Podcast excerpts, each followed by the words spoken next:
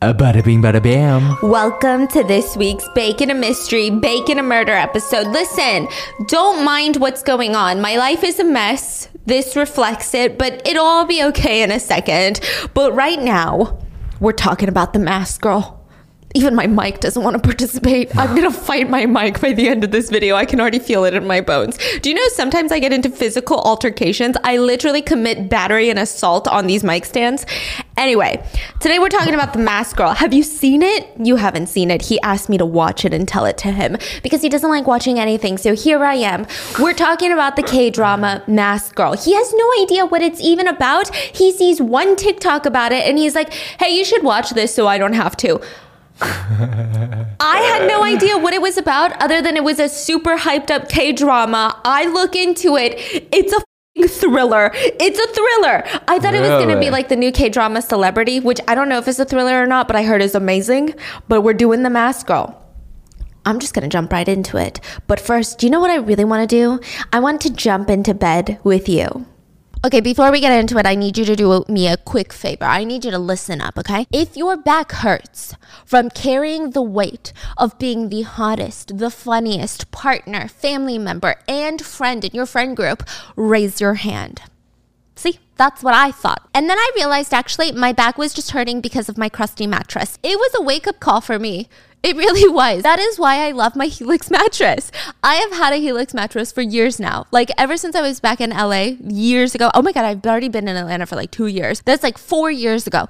And I look forward to going to sleep tonight as much as I did the first night that I got my Helix mattress. I got another one delivered to our place in New York. I got a Helix mattress for my mom, and Helix is still as good as when I first got it. I mean, it was delivered right to our doorstep and it came up rolled up in this box. It was so easy to set up.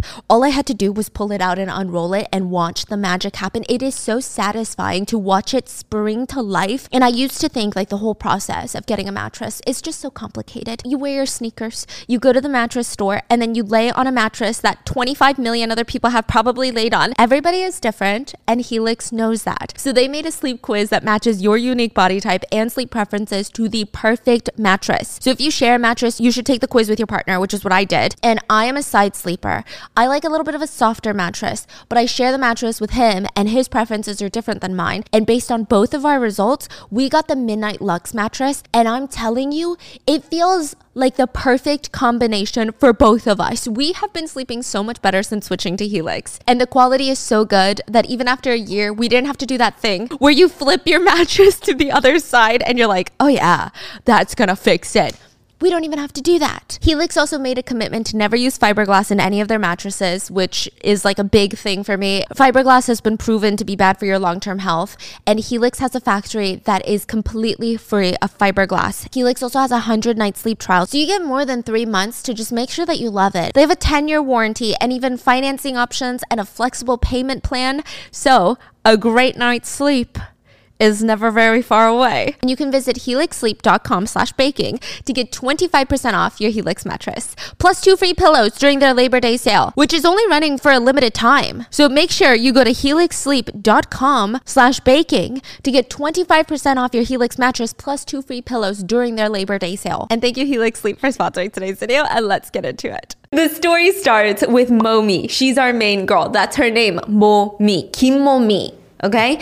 And I wonder if this resonates with a lot of different cultures too. But in Korea, there is this big culture that you need to know what you look like on the social scale of conventional attractiveness. This is honestly the most forked up system that you're ever going to hear about. Please let me know if this exists. I feel like it exists even here. It's this imaginary societal system where you need to know where you fall on the scale of attractiveness, and then you need to quote, know your place essentially. The higher you are on the scale of attractiveness, the more bullshit that you can get away with. The lower you are, the less bullshit you can get away with. You can't get a- in Korea. They say if you're not conventionally attractive, you can't be obnoxious on the streets. Mm. They are less forgiving of you for some reason. It is like the most, I think we're moving away from it, but right now, that's what the drama is focusing on. Society will rip you apart for being like, kombangjasa, that's what they call it. Like obnoxious, not knowing your place, not reading the room. Mm. And honestly, reading the room is so just, basically, if you're a seven, you better act like a seven. Yes. If you're two. You act like a two. Yeah, like you, if you're an eight, you can maybe get away with acting like a 9 mm-hmm. People might still be like, "What's wrong with this girl?" Mm. But most of the time, you got to act like an eight. If you're a ten, You can act like it's. You can do whatever you want, honestly.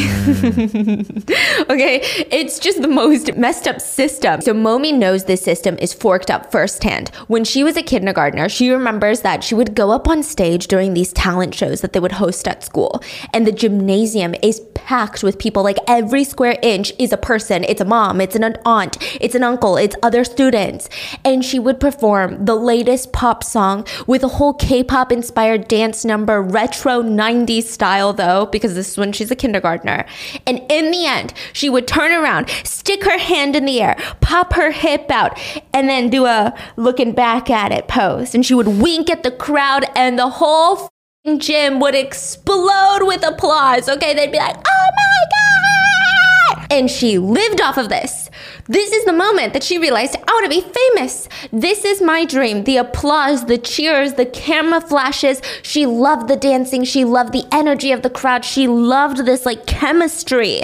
As she gets older, she says her physical looks pushed her further and further away from her dreams. Her own mother would even yell at her for spending too much time in her room dancing to pop songs. She would scream at her during dinner, With what looks are you going to be a celebrity, huh? It's time to be a bit more realistic and focus on your studies. In elementary school, everyone would clap at her performance because she's still just a kid, right? In middle school, she would dance in the talent show. Everyone laughed at her for having this big, unrealistic dream of being an idol when she doesn't look like an idol.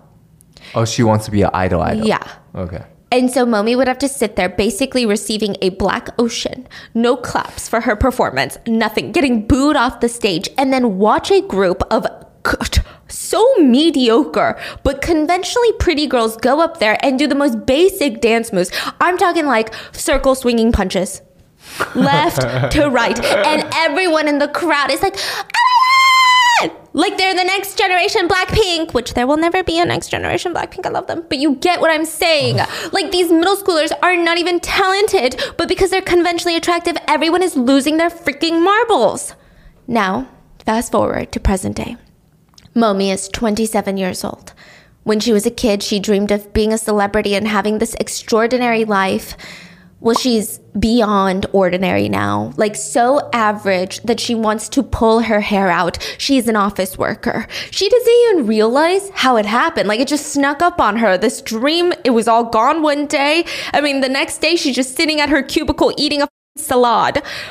She finishes up her job, walks home staring at all the billboards of all these K pop idols performing on stage.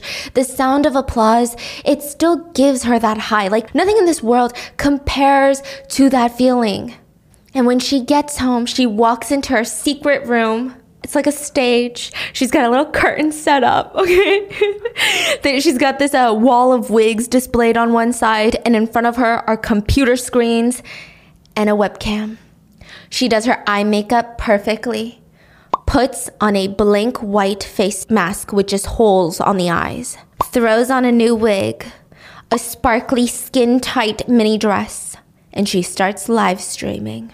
Side note, her body is perfection in terms of conventional beauty standards. Like she has the perfect Korean ideal body. She's tall, she's super slim, and she's got big boobies, like big natural boobies. And okay, I feel like Koreans in Korea are P guys. Do you know what I'm talking about? Yeah. Yeah, I don't know what it is. Like you see a Korean Korean, they're into boobies. You see a Korean American, they're into booty. It's weird. It's really weird. Okay, and you got blessed with none. What? yeah, your butt is pretty big. Just kidding.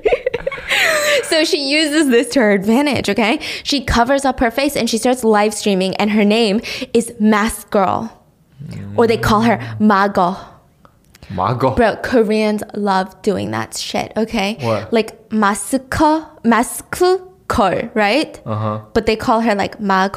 Like ah. they just like ah. take the So the mystery behind her face, it just adds intrigue. She actually ends up garnering like a huge viewer base that love to watch her.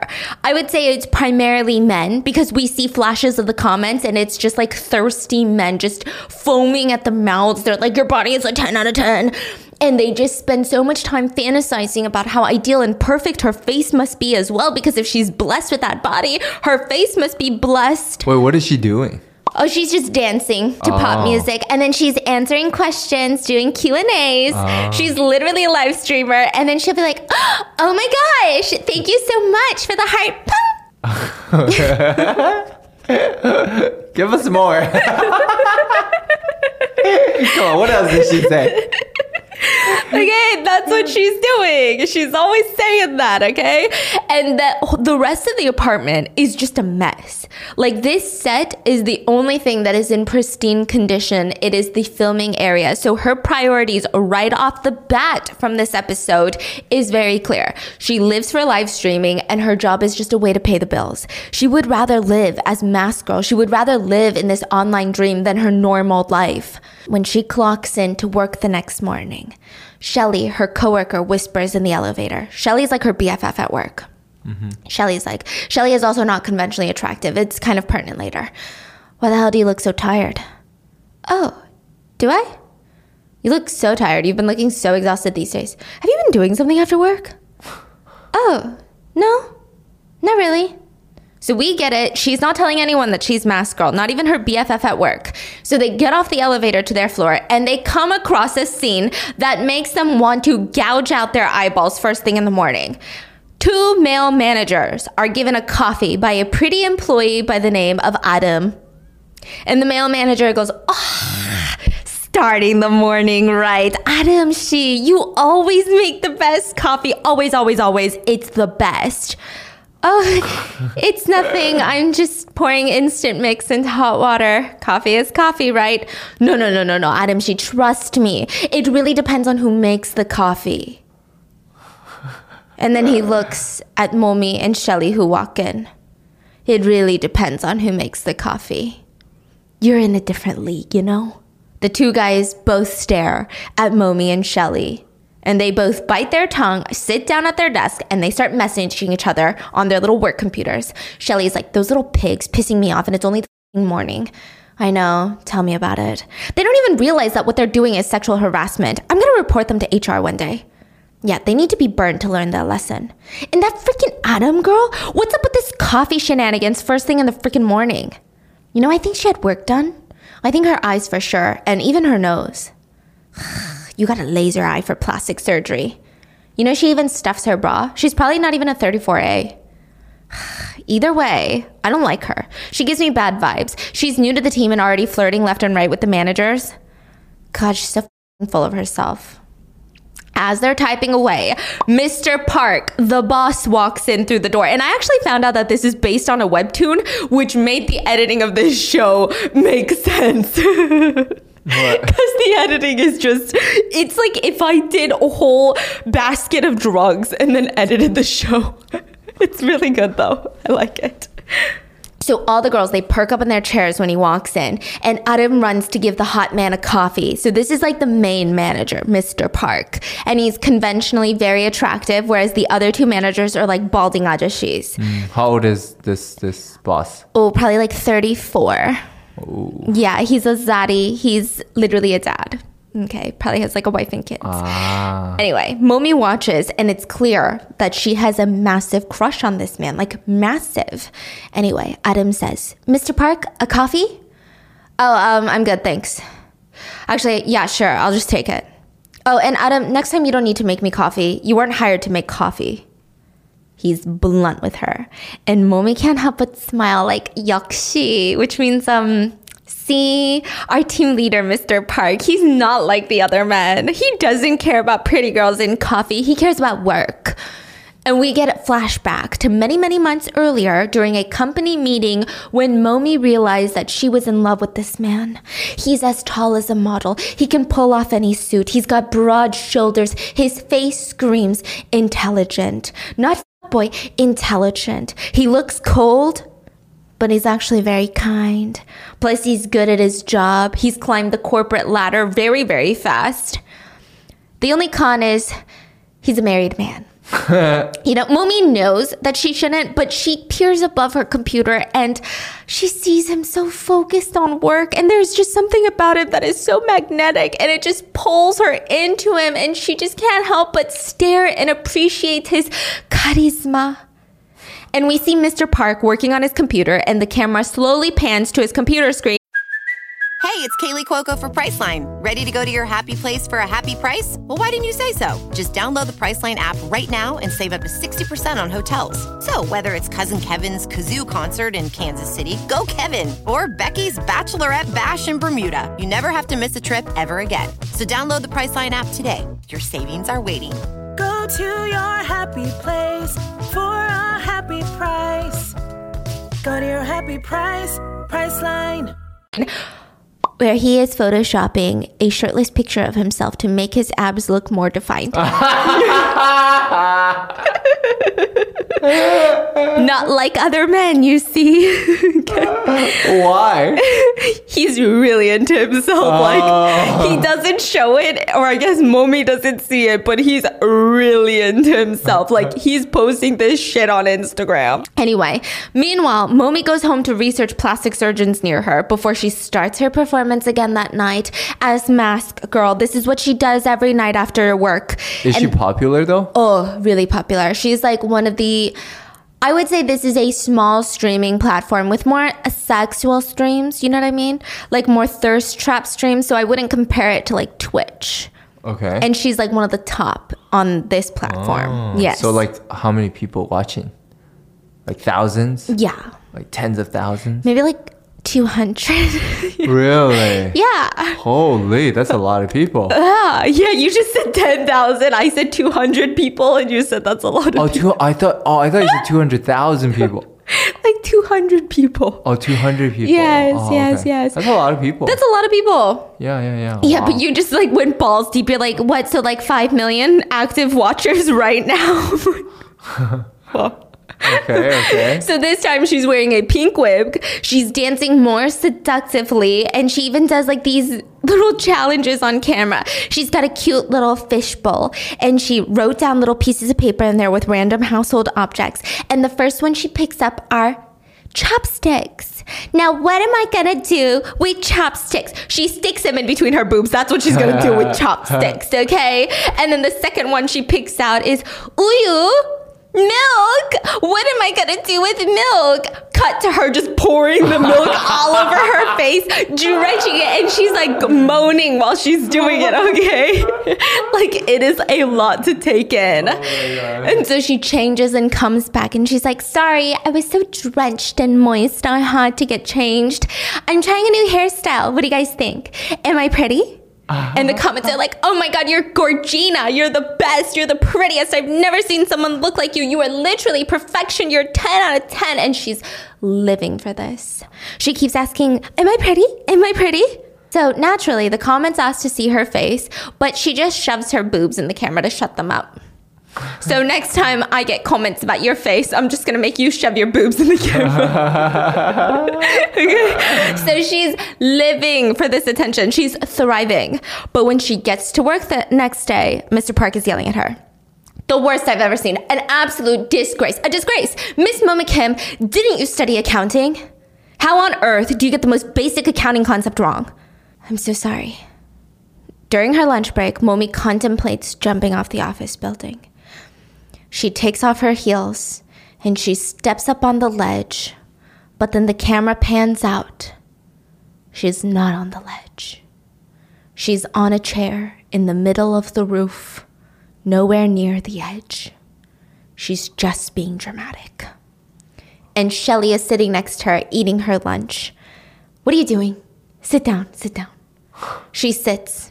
Don't you think Mr. Park was a little too harsh on you? Yelling in front of everyone? See, that's the thing about men, okay? Men always think that they're the shit and then they forget how to treat people, and that's what I call workplace bullying. You know what I'm talking about? Have you seen that guy's social media?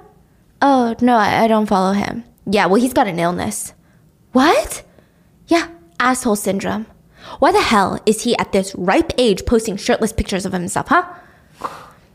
Shirtless pictures? Can I see?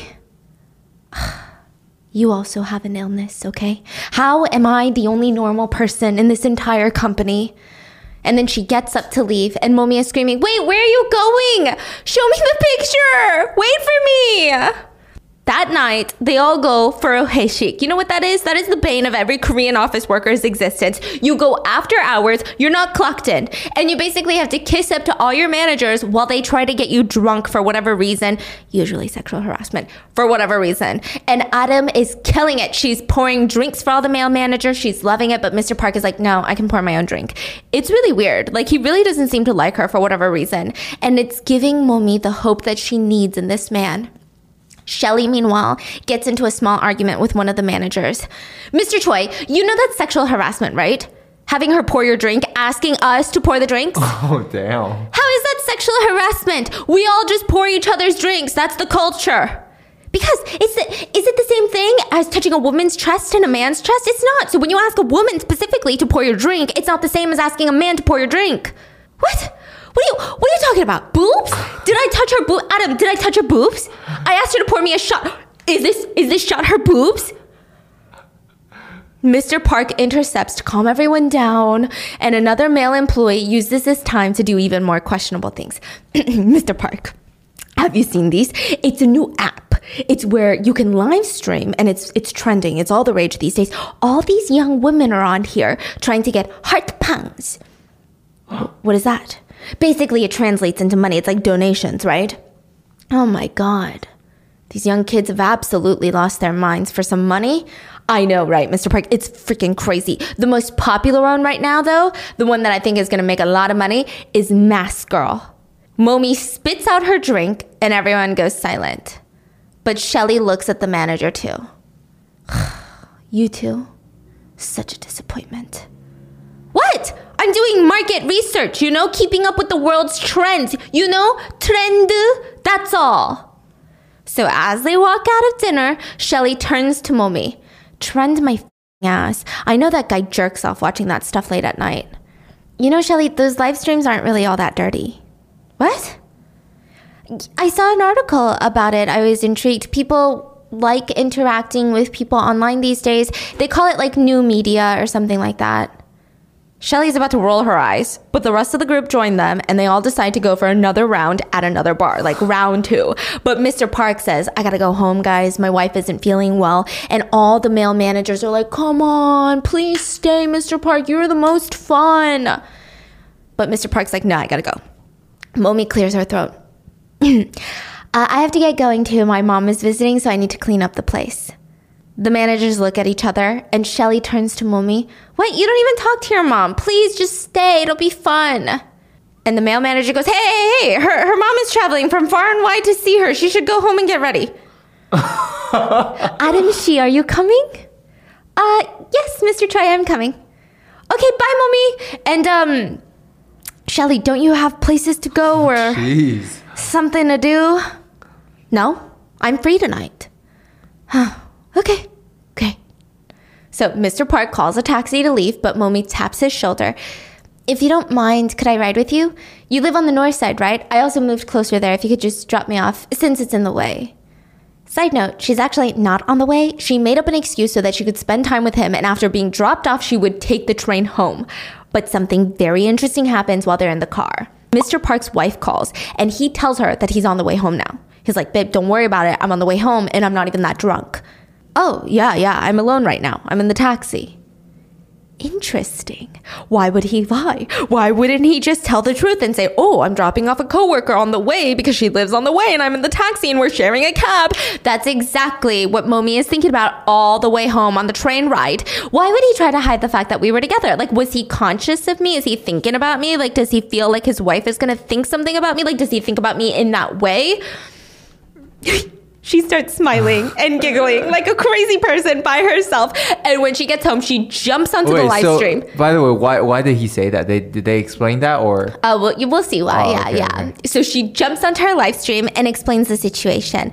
And by the way, the way that she talks on the live stream is very different from where the way that she talks in person. In person, she's very reserved, very quiet. It's part of like the know your place society culture. But the way she talks on the live stream is very animated and like a lot of ego. Like she's very like 여러분, which means everyone. So today I was on the way home and something weird happened. And she does this a lot, okay? So because she wears a mask. Something weird happened. And she's telling the situation with the boss and how the boss said that he was alone in the car. And a lot of these comments are telling her, oh my God, I bet your boss has the hots for you. And she believes it. But there's always a few little haters, like a username by the name of Brad Pitt that commented, This girl is so delusional. She immediately blocks him. So you guys think so too, right? Like I thought so. Or what about this? A while back, I told my boss, "Oh, your perfume smells really nice." And ever since then, he only wears that same perfume. Wait. Oh my god. What if the boss is watching? Ah! Anyway, I hope you guys all know I have no interest in a married man. Another comment writes, It's just all a coincidence. You're thinking too deep. Immediately blocks him. Okay. And some others comment, I will kill myself if you like him. And she says, Oh, 감동, I'm so touched. You guys know this, right? I'm never leaving you guys. Of course I don't like him. I'm yours. Uh-huh. Donations start flooding in, okay? Guys, guys, I'm yours. Where are my donations? I'm just kidding. okay. Donations start flooding in. And the next day at work, Momi can't stop thinking about how her boss probably has a crush on her. And she looks over at him. Oh, I wonder why he's so stressed today. And behind her, Shelly says, Look, look, look, look. He just posted again. So he's like looking like this at his desk. And she's like, I wonder why he's so stressed. And Shelly's like, "C- c- Come here, come here. He just posted. He fing updated his social media. the reason he looks like that is because he was taking a his phone underneath him and taking a selfie of him looking stressed. The caption is thinking deep thoughts in this cold, cold city. Yeah, and Shelly says it's it's getting bad. At this point, he probably needs to be admitted into a facility for some treatment. this is serious stuff, really serious, Mommy. It's not a game. They're interrupted with Mr. Park yelling at Adam, the pretty employee. Everyone goes back to their desk, and Shelly texts Momi. What's up with his ass today? Even yelling at brown nose Adam? Well, if she's not doing her job, she needs to be yelled at. You know, Mr. Park, he's very serious about work. Shelly smirks as if like, "What? Are we talking about the same guy who's taking these brooding pictures at work like he's some sort of main character?" Anyway, later that day, everyone leaves the office, but Momi and Adam are the last ones to leave. Well, Momi gets up first and she's about to walk off, but she decides to be nice to Adam for some reason and she says, "Oh, do you have a lot more to do?" No, no worries. I'm going to be heading out soon.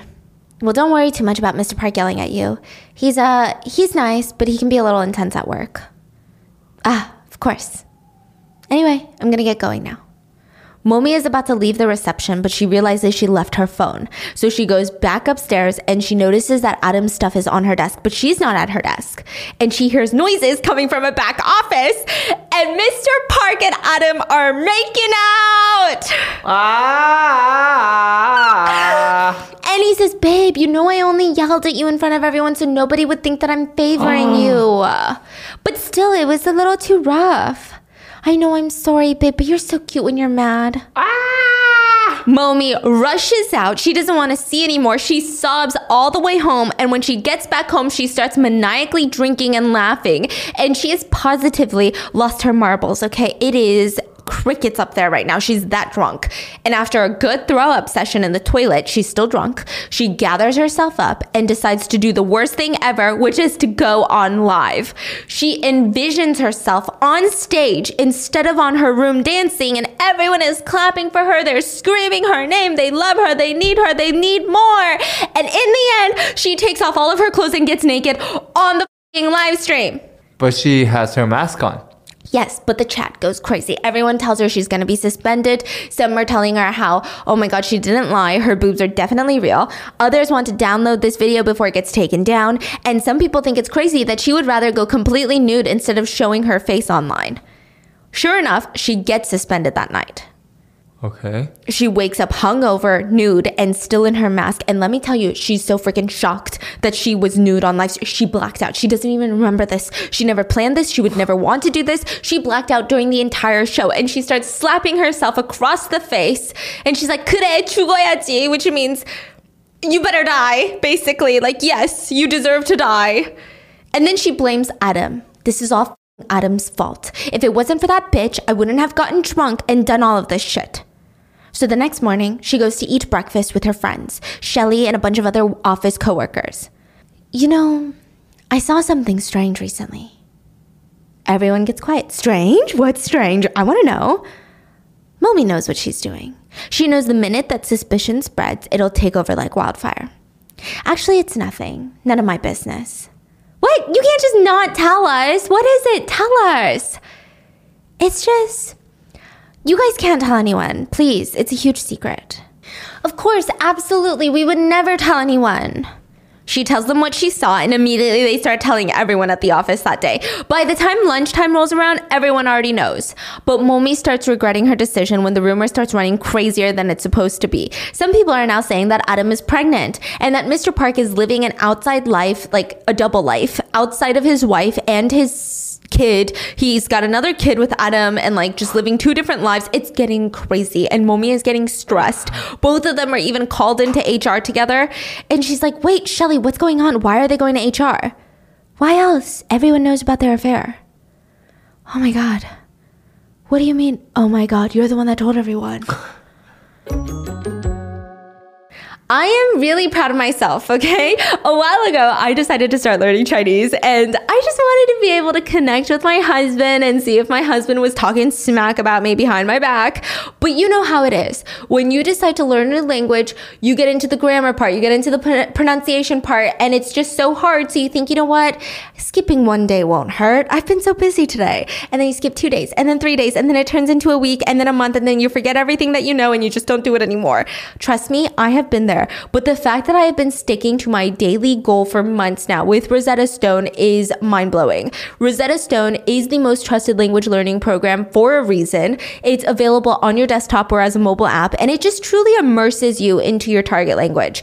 I've been using it for months, and I just feel a lot more confident in my Mandarin now than it was. I mean, obviously, it's not perfect. I'm still a beginner. I'm still learning a lot, but I remember everything I've learned, which is crazy for me. And that's because Rosetta Stone is designed with long term retention in mind. So they start with words and phrases, and then before you know it, it's so fun to be able to like put these sentences together in my own head. It feels like when you're learning a language for the first time ever. Like it learns it feels like you're learning your native language instead of being like, okay, let me translate this sentence to this and then just learn all these sounds. They start teaching you the language without the English translations, which makes it so much easier and so much more fun. I also love their built-in true accent feature. I mean, the hardest part about learning a new language is trying to get the tones, especially with Mandarin. And if you say a word with the wrong pitch, Rosetta Stone lets you know. Same with Korean. I've gotten comments that the true accent feature has helped you guys with your Korean, so check it out, okay? Rosetta Stone has been the trusted expert in language learning for over 30 years with millions of users, and they offer 25 languages Spanish, French, Italian, Chinese, Korean, Japanese, Polish. You can download any lesson, so it's perfect if you're on the train, on the go, on the plane. One lifetime membership can get you access to all 25 languages for the rest of your life. Usually, this costs $299, but with my code, you can get it for $179. Don't put off learning that language. There's no better time than right now to get started. For a very limited time, our listeners can get Rosetta Stone's lifetime membership for 40% off. That's $179 for unlimited access to 25 language courses for the rest of your life. Redeem your 40% off at rosettastone.com slash baking today. That's rosettastone.com slash baking.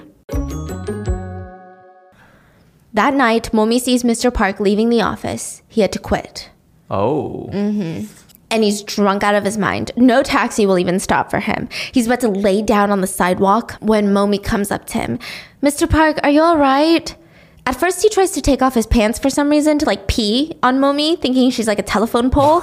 and then he tries to jump onto the street to end his life because he wants to die now. Thankfully, or not so thankfully, I don't know, Momi gets him off the road and into a taxi, and she secretly loves that he's laying his head on her lap as they drive to his house.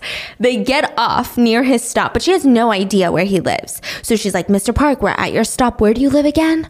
Hello, sir. He's not responding. She she's forced to drag him into a local motel.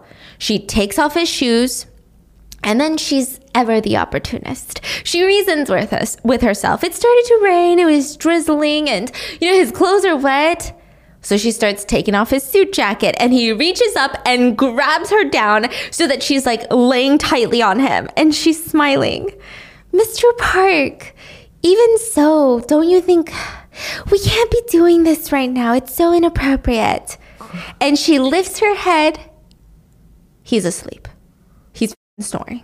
He's not trying to do anything, okay? He Anyway, she's pissed off. They go to sleep, and the next morning, Mr. Park wakes up and he seems terrified that he woke up without his clothes on next to Momi.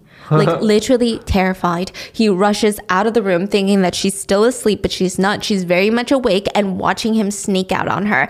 And it's a lot. She does her walk of shame to work and then she opens up her emails and just like shit starts happening back to back. Like her life is falling apart instantly. She got banned off her live stream. Mr. Park hates her. He's having an affair with Adam. He's fired or he quit. And now she gets an anonymous email with a nude picture of her from her live stream, like a screen grab. And it says, I know you're mask girl. Ah! This is her work email, so someone literally knows who she is, and she closes the message. She freaks out, runs to the bathroom. She doesn't know what to do. All day, she's running around like a zombie, trying to figure out who the hell this could be. How the hell would they know? On the subway ride home, she's biting her nails until they're basically chewed off when she feels something. Excuse me, sir? Did you just touch my butt? A man just walked past her to get closer to the doors. I'm sorry? You just touched me. You were pretending to go to the doors and you just touched my butt from behind. You groped me. This is like a thing in Korea. It happens, yeah. Me? Lady, are you hallucinating? Why the hell would I touch your butt? Everyone on the train is staring at them. You just did. You just touched my butt, you asshole. The train stops and Momi drags the man off the train and drags him to the local police station, and both of them are sitting in front of the cops. And you're sure that he touched your butt? Yes. Why would I lie about something like that? Can you even prove that I touched your butt? This lady is trying to frame me. Look in the mirror, lady. Why the hell would I touch your ass? Sir, please, if you could refrain from speaking like that in the police station. But it's already too late. Momi already has a fistful of this asshole's hair in her hand and she's cranking and yanking like it's one of those old school car windows. She's like beating this guy up, okay? you bastard, you fing pervert! It's you! You're the one who sent the email! What? The police break them up, and now both of them are sitting, hair completely messed up. The guy's got a tissue in his nose because he's got a nosebleed. And the police are like, okay, let me run this over again. So, what you're saying right now is that he sent you a weird email and then came after you and touched your butt. All I'm saying is that it's a possibility. Okay, all right then. Why don't we just let this go for now? And if the emails keep coming, you can revisit. What do you mean, just let it go? The pervert touched me. No, I, I'm not gonna let it go. Ma'am, you also assaulted him too, and we saw you. She sighs, she's forced to let it go, and she walks out of the police station even more pissed than she was, and she throws herself onto her bed to scream into her pillow. She doesn't even have an outlet for this stress because she can't live stream because she got suspended for being nude on camera. So, in an attempt to ease some of her boredom and her need for attention, she goes on to message some of her top donators, like her top, what do you call them, subs. One of them is Prince Charming, the other one is Handsome Man. That's what they're called, their usernames. And she starts trauma dumping on them, especially to Prince Charming. She says, I think I should just quit streaming. He responds, What? Why? You can't do that. You don't think I'm. I don't- just don't think I'm a woman that can be loved, you know? What? You're so charming. Don't say that. And then we slowly see the person that's chatting with her, one of her biggest subs, is also her office coworker, two cubicles down, a creepy balding man. And his name is Nathan. Is he the one that emailed her? Yeah. So this is how he describes himself. I like to spend time alone. It's been like that since I was a child. So we see this is the next episode, okay? And every episode is someone else's POV. The first episode was Momi's POV. The second episode is going to be Nathan's POV. And we're actually going to bring it back. So we're going to see these series of events happen, but from Nathan's POV now. Um, the third episode is actually not like that. So this is just like the first two repeat episodes. So we see. Um, Nathan had flashbacks to his childhood and he was just viciously bullied as a kid. The kids made fun of him, they bullied him. Even in the world of children, he said being chubby was a cardinal sin. And as he started middle school, it only got worse. He realized that the only way to survive was to just be invisible. The minute that he was visible, he would get bullied. He was hit with flour. People threw shoes at him. Even people looking at him terrified him because he felt like that would lead to some sort of violence. Nobody listened to him. Nobody cared about him except for that one woman. And we see him aggressively jerking it to a nude anime character. The guy is um passionate. I'll give you that. And I feel bad for him, right? I did briefly until you see the rest of his apartment and it's very creepy. He's got anime figurines. All of them are in super like XXX triple X rated poses. He's got a blow up sex doll. He also forces the sex doll to give him explicit presents for his birthday and he spends all of his time doing nasty, nasty things on the computer and he's interrupted when his phone rings and it's his mom, Karen. She's so angry. What the hell took you so long to pick up? Do you even know what the hell today is? Yes, it's my birth. Didn't I tell you a million times I was going to Jeju Island with the church ladies? That bitch Sharon is constantly talking about how her son is this and that and bought her this for vacation and this and that and he's a doctor and he married another doctor and the two of them care about her so much. I'm so sick and tired of hearing about Sharon and her perfect son. And what have you done? Huh? What have you done? How do you not even have a girlfriend yet? Did you just sigh? No, no, mom. It, it was a yawn. I'm tired from work. I raised you all by myself without a husband, and all I ever asked for was a grandson. That's it. And you can't even do that for me. But how can he meet a girlfriend if he's terrified of people from his childhood trauma? He said he can't even look a woman in the face or the eyes like he wants to. We see him at the office staring at Momi when she's not looking. But the minute that he co- she comes over to hand in some papers, he can't look her in the eyes anymore. He has to look at her hands.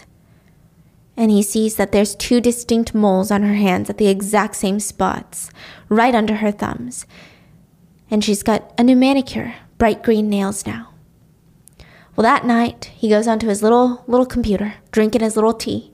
And he's being creepy. He says, Let's check up on my cuties.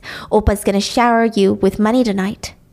He clicks on his personal favorite, Mask Girl. He says it's a bummer that she covers her face, but the service is the best. It's like they call it fan service. Mm. So like some streamers, if you donate money, they'll be like, "Thanks for the five tier subs or whatever." But then like some people have really good service. They're they're like very enthusiastic. She mm. has good service, so he sends her hearts, and she says, "Oh my gosh, thank you so much!" And she's got both of her hands in front of her face to show gratitude, and the moles, the nails. Oh my god, he puts two and two together. Mask Girl is Momi from work. And that was the day that he fell in love with Momi. Instead of seeing Momi at work, he would see the masked girl staring at him. While Momi stared at Mr. Park, he would stare at Momi. And if every anyone ever hated on her in the chat, some people would wonder if she looked hideous and that's why she had to cover her face. He would come to her defense. He would type, looks are nothing. In fact, I think that people who don't look conventionally attractive are a lot more mature and personable. The pretty and handsome bastards never faced rejection in their lives. They don't have personality or depth. He envisions talking to her and taking off her mask and telling her, You're beautiful regardless.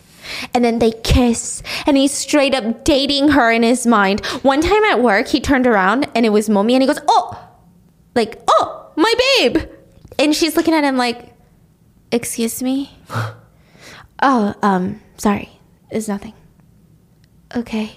Side note, we also see him in a lot of the meetings and shakes that Momi was in the first episode, but we didn't even notice him. So this, yeah, he's very good at being invisible. And now we see that he was constantly there all the time in the background. He has mastered the craft of being invisible. At one point, one of the managers is shocked by his presence. Holy shit, you scared me. Since when were you standing there?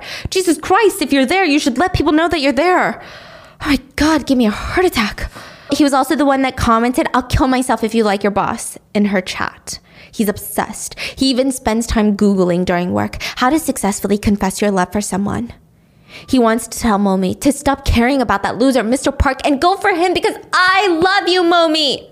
He even catches Mr. Park and Adam doing it in the office. So after Momi leaves, because he's basically stalking her, he goes at night to the office and he sees them full on F wording it, oh doing it, gosh. porking it, okay? Yeah, and it makes him super happy because that means Mr. Park will never go for Momi. He is a man that cares about looks, and men who care about looks never go for women without looks. It's like the drama is so real, it's honestly painful sometimes. like it makes me want to die, okay? So that night, there is not one single redeemable male character in this show. I just want you guys to know. So, like, if you have a propensity to be like, I hate men sometimes. This is not the one for you. Like, you're going to be filled with rage. I will say it's weird because none of the women are redeemable, but a lot of their actions are stemmed by the actions of the men. It's mm. fascinating. It's like a, it's very real and raw, but not in like a feminist, like, we need to stick together and looks don't matter type of way. It's just raw. I don't know if there's going to be a good conclusion. It's just like, wow, this sucks. so that night, Nathan goes on his computer and a notification arrives that Momi is live streaming and she's beyond drunk. Yeah. And she says, Do you guys know? Do you guys know what love is? Love is painful. And she starts dancing, super drunk. And Nathan says, Love is painful all the time. I know how you feel. Trust me, Momi, I know. He's not typing this, but he's thinking this. Trust me, Momi, I know. Forget that piece of trash and experience real, true love with me, with me. Momi starts dancing in a bikini, but she slowly turns around and starts taking it all off. And Nathan freaks out and covers his screen because he doesn't want to look and he's pissed. Interesting thing to note Mr. Nice Guy wants her to only be sexy with him and nobody else. Mm, so he's pissed. Yeah, he's pissed off. He thinks this is all because of Mr. Park that Momi has lost her mind and is going nude for the live stream. He's so angry, he slams his computer off the table, and the next day at work, he's feeling out of it. There is absolutely nothing on this planet that can make him regain his composure after what happened last night. So he just does it. He gets up from his chair and he walks over to Momi's cubicle in peak office rush hour and he tells her, Forget about that man. And he points over to Mr. Park's empty desk. And everyone in the office is so confused. What the f- is going on right now? Forget about Mr. Park and be with me. I'm the only one that can show you real love. Kim Momi, I love you. Momi looks up with him in anger. She gets up from her chair and pulls her hand back. And he closes his eyes, bracing to be slapped across the face. But instead, she's caressing his cheek. Why didn't you tell me sooner? Nathan, I love you too.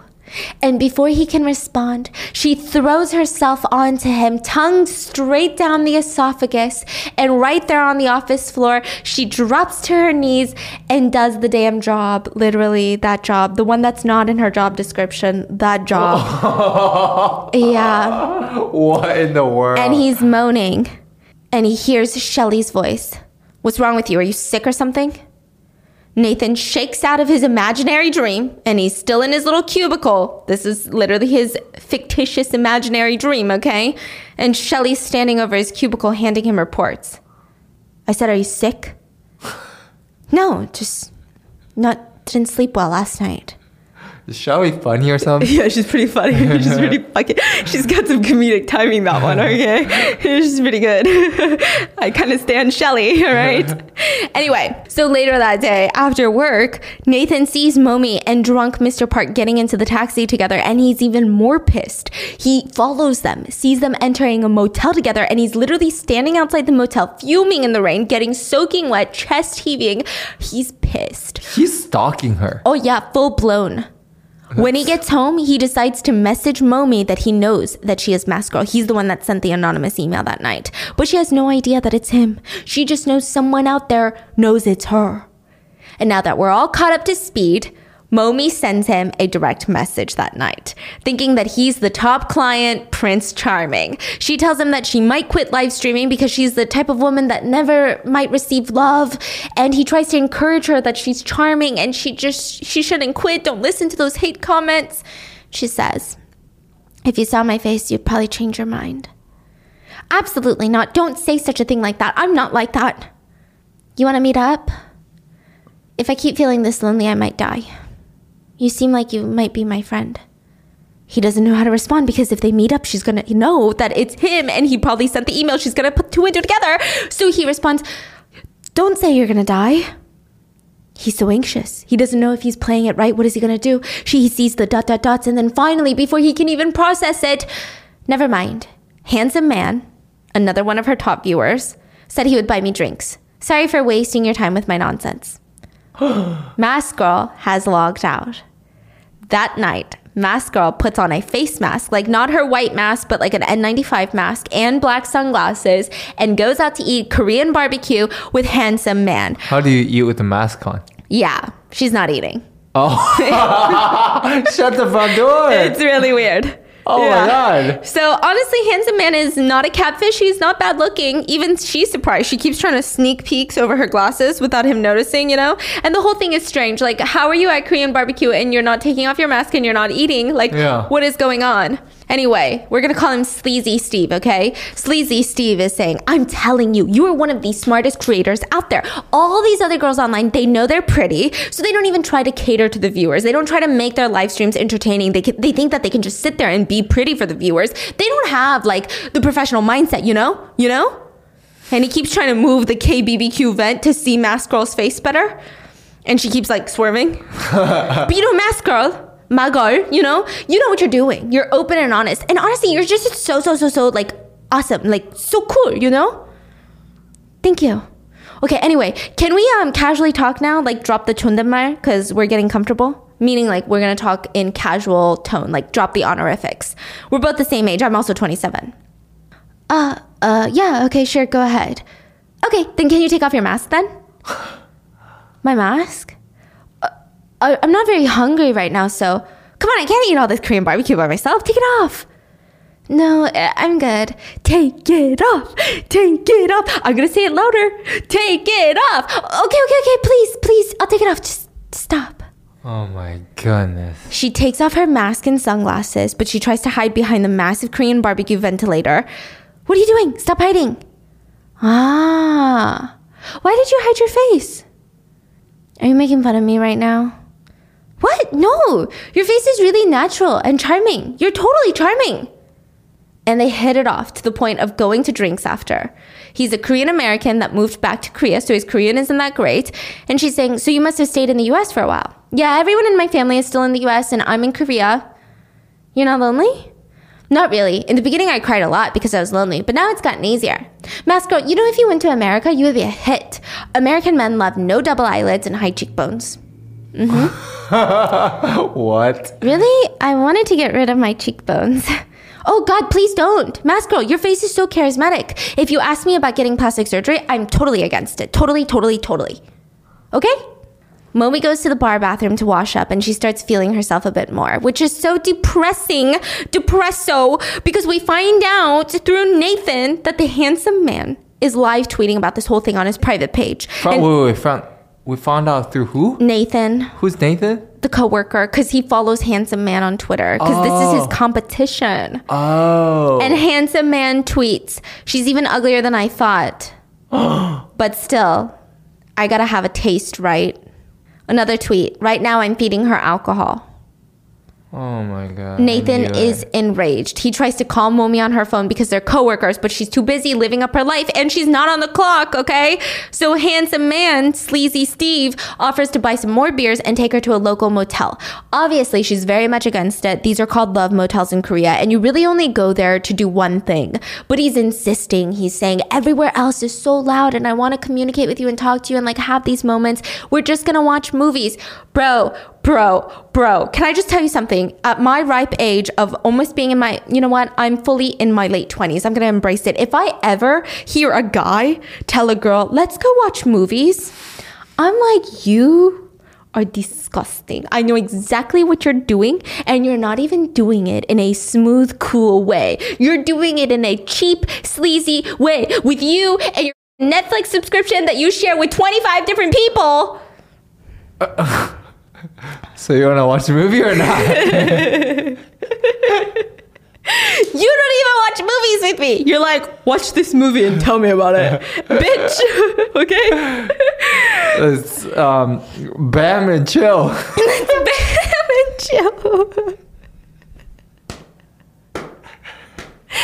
Let's bang and chill.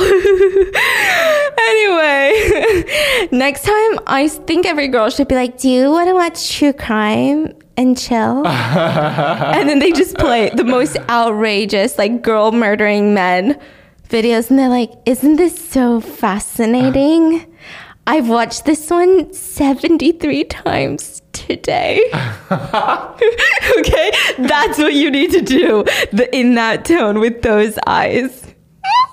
and you gotta do like a squeal of excitement. Anyway, they're just gonna watch movies and drink beers. This show really showcases how nasty a lot of these men are. He tries to rent the room for a few hours, but this Love Motel sa- states that they don't do hourly, they only do nightly. And he's told that it's around 50 to $5 a night. He contemplates really hard. He even looks back at Momi oh, no. and scans her body up and down. Okay, fine. Yeah, yeah, yeah, okay. Oh my god. This guy is literally contemplating $55.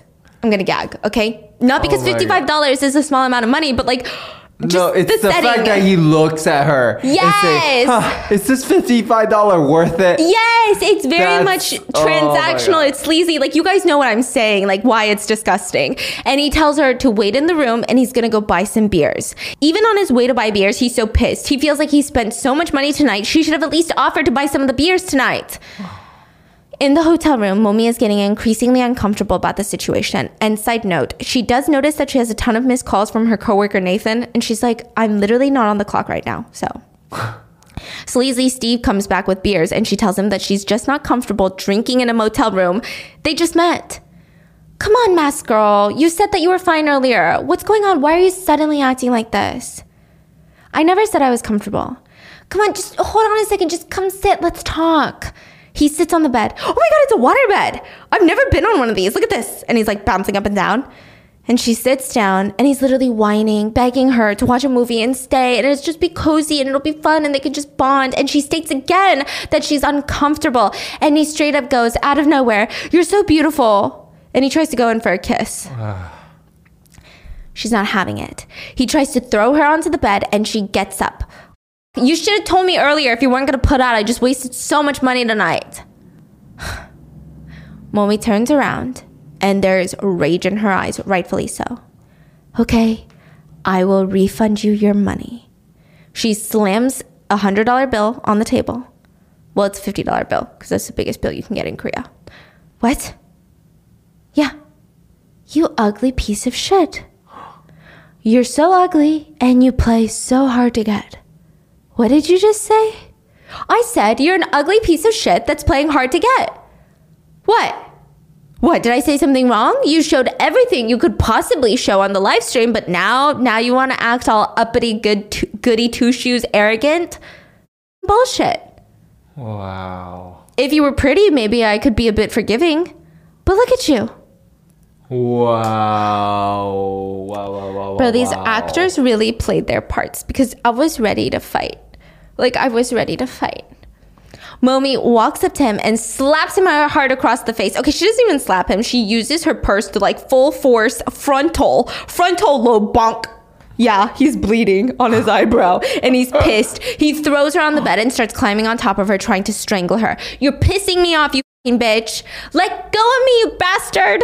And she directly knees him in the balls. He's dragging her onto the bed and she's screaming, You piece of dog shit. She's losing her mind, like absolute pure female rage. And honestly, I feel like it was kind of self defense, okay?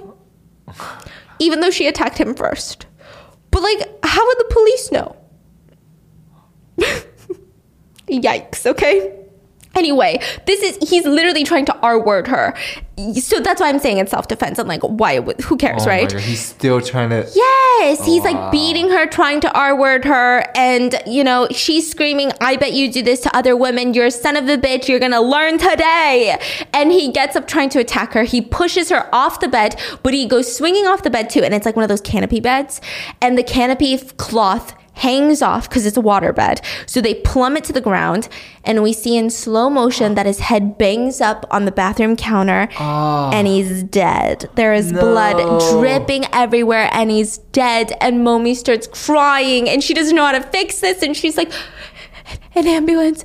I I need an ambulance."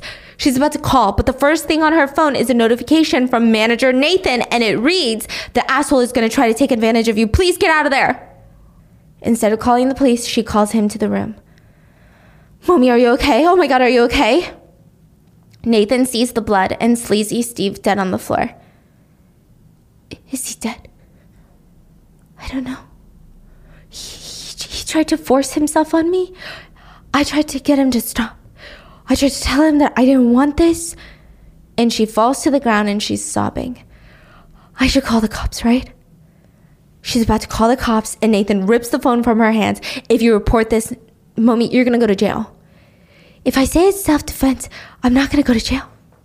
You don't think it, it's gonna get figured out, right? You came to the motel with the bastard on your own free will. Best case, you'll be charged with manslaughter and still get a few years in prison. What do I do? You have to help me. First, go home, Momi, and I will take care of it. What? What are you saying? I'm saying I can handle this. Go home. No, I can't do that. Nathan's face is turning bright red. Just listen to me, please. Just go home. I can do it, okay? Momi is looking like he's lost his mind, but what is she gonna do? So she goes home, he gathers himself, goes back home, grabs a suitcase full of supplies. So I'm talking like rubber gloves and knives. He's about to dismember Sleazy Steve in the bathroom of this motel and carry his body out in a suitcase. So there's that. But uh, as he's trying to cut open this guy's shirt, he's struggling, he's shaking. He's not a serial killer. Like he's genuinely upset that he has to do this. And Sleazy Steve wakes up. What the fuck? So Nathan is forced to um, stab the guy to death. No. And then he gags all over the place and then um, dismembers him. He's doing it for love, apparently. He's doing it for love. No freaking way. Yeah. What? Why did he kill him though? Yeah. Why? I don't know. Yeah. You could have just walked away. Well, it's really hard to walk away when you're standing above him holding knives. Still, Yeah, you tried could- to someone. Yeah, I know. I mean, I'm saying I would have walked away. I wouldn't. I mean. How did I even? Uh, what? anyway, the next day he shows up at work and finds out that Momi quit her job. Bro, he goes to HR and is like, I just need Momi's address because she's not picking up her phone and I need to return all of her stuff. Like, she left all of her stuff at work, so I'm gonna return it. They give him the address. And he knocks on the door and she opens up the door. She's in a mask, like she was just live streaming. And he's like, Are you quitting? Well, I can't go back to my life acting like nothing happened last night. Momi, please just forget it. Act like nothing happened. You know that guy. He was a cockroach of this earth. He, he deserved it. He deserved to die. You're him, right? You're Prince Charming. What? I thought it was strange. I thought about it with a clear mind and I realized that it was you. You knew that I was with him, and that means that you were the one that sent me that weird email. Why would you do that to me? I didn't do it on purpose. I saw you go to the motel with Mr. Park and I just felt angry. I'm sorry. It's the first time that I have ever felt this strong of an emotion for someone. I, I'm sorry. I wish I could take it back. Side note Momi is like creepily staring at him with her mask still on. You're right, Nathan. I'm gonna start fresh. I'm gonna live a new life, and I'm just gonna think of this incident as killing a cockroach. I'm gonna start completely fresh. Then what about me? What about me? Are you gonna erase me too? Mr. Nam, what do you want from me? What do you want me to do for you? He doesn't respond, and she knows. You're just the same. You're the same as him. She tries to walk off, but he throws her down onto the bed. At first, she tries to fight him off, but it doesn't work, and we can't tell if she's knocked out or what. But it's clear she doesn't want this, and he starts R wording her. And he's like creepily telling her that he is the only one that can protect her from now on, and that he's gonna protect her, and that they belong together. It's really nasty. And then he slowly takes off her mask and he's shocked. He stops R wording her because her entire face is bandaged up like she's had severe plastic surgery last night or this morning. She flips him on his back, and now she's on top and she's going at it like sexually. And he's groaning. And at the very end, the climax of the episode, literally the climax of this scene, she grabs a knife from her nightstand and she screams, son of a bitch, and kills him. Stabs him over and over again until he's dead. She's emotional, but she's sick of all these men just trying to use her for her body. One thought that her face wasn't good enough so that she shouldn't be able to say no. Another one thought that because he did her a favor, she now owed him something and he tried to be the ultimate nice guy.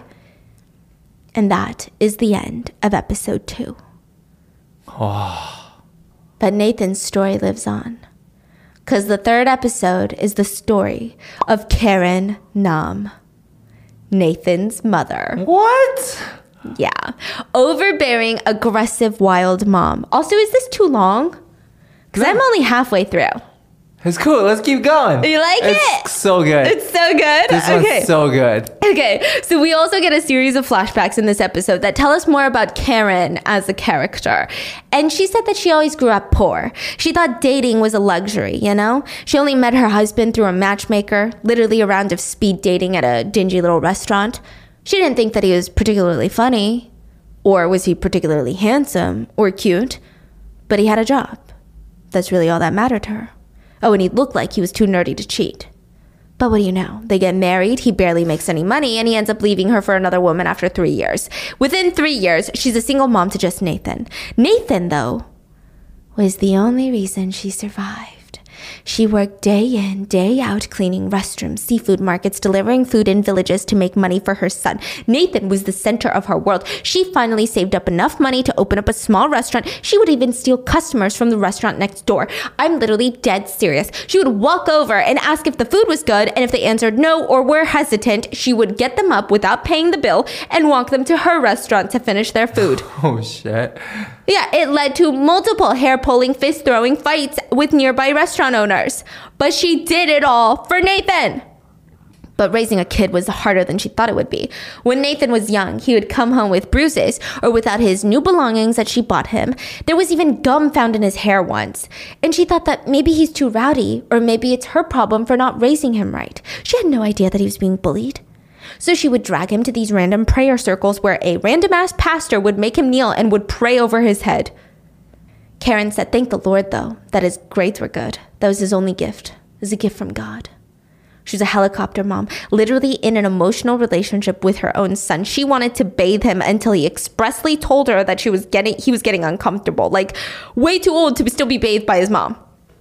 She would go buy him suits before college, and just the way that you she talked about him, you could guarantee, you could tell that had he gotten married, this is one of the crazy mother-in-laws that felt like she was in competition with her daughter-in-law. She was super pissed when he asked to move out. He said that he wanted to try living alone. Are you saying you don't want to live with me anymore? It's not that, mom. It's just that I want to try living on my own for once. And since work is so far from here, oh yeah, how far is work? The total commute takes like four hours, mom, you know? I would make my way through storms and typhoons for you. You know that? I never complain, never. You, on the other hand, four hours this, four hours that? Huh? Really? That's all I am to you? And Karen thought surely this would be an end to his dreams, but no, he wanted to kill her. He moved out. Okay?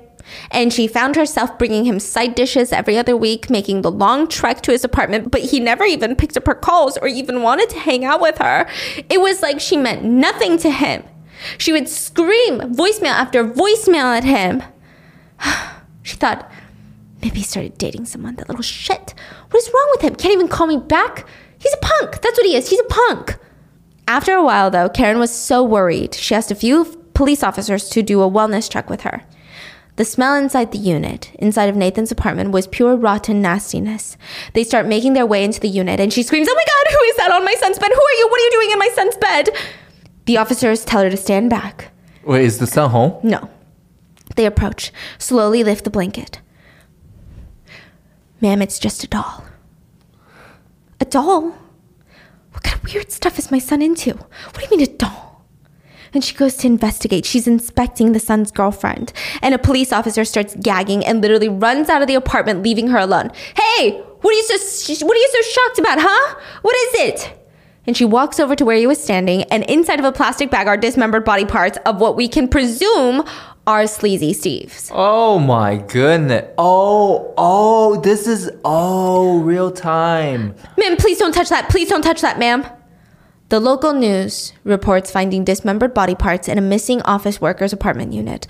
They will be performing an autopsy to find out who the body belongs to. Meanwhile, the news is showing up close ups of life sized sex dolls in Nathan's apartment, as well as the intense things that he was obsessed with online, as well as his X rated anime figurines. Karen is numbly watching from the hospital TV. She thinks it's her son that's been dismembered in the apartment. When she finds out it's not her son, she's over the moon. The two police officers come and alert her. And they, she says, Then who the hell was in that bag? We're not sure, ma'am. All we know is that the body belongs to a man. IDing him is what we're trying to do right now. Well, it doesn't even matter as long as it's not my son. Can you give me that water over there? My God, I'm just so happy. Ma'am, we just want to know when the last time you spoke to your son was.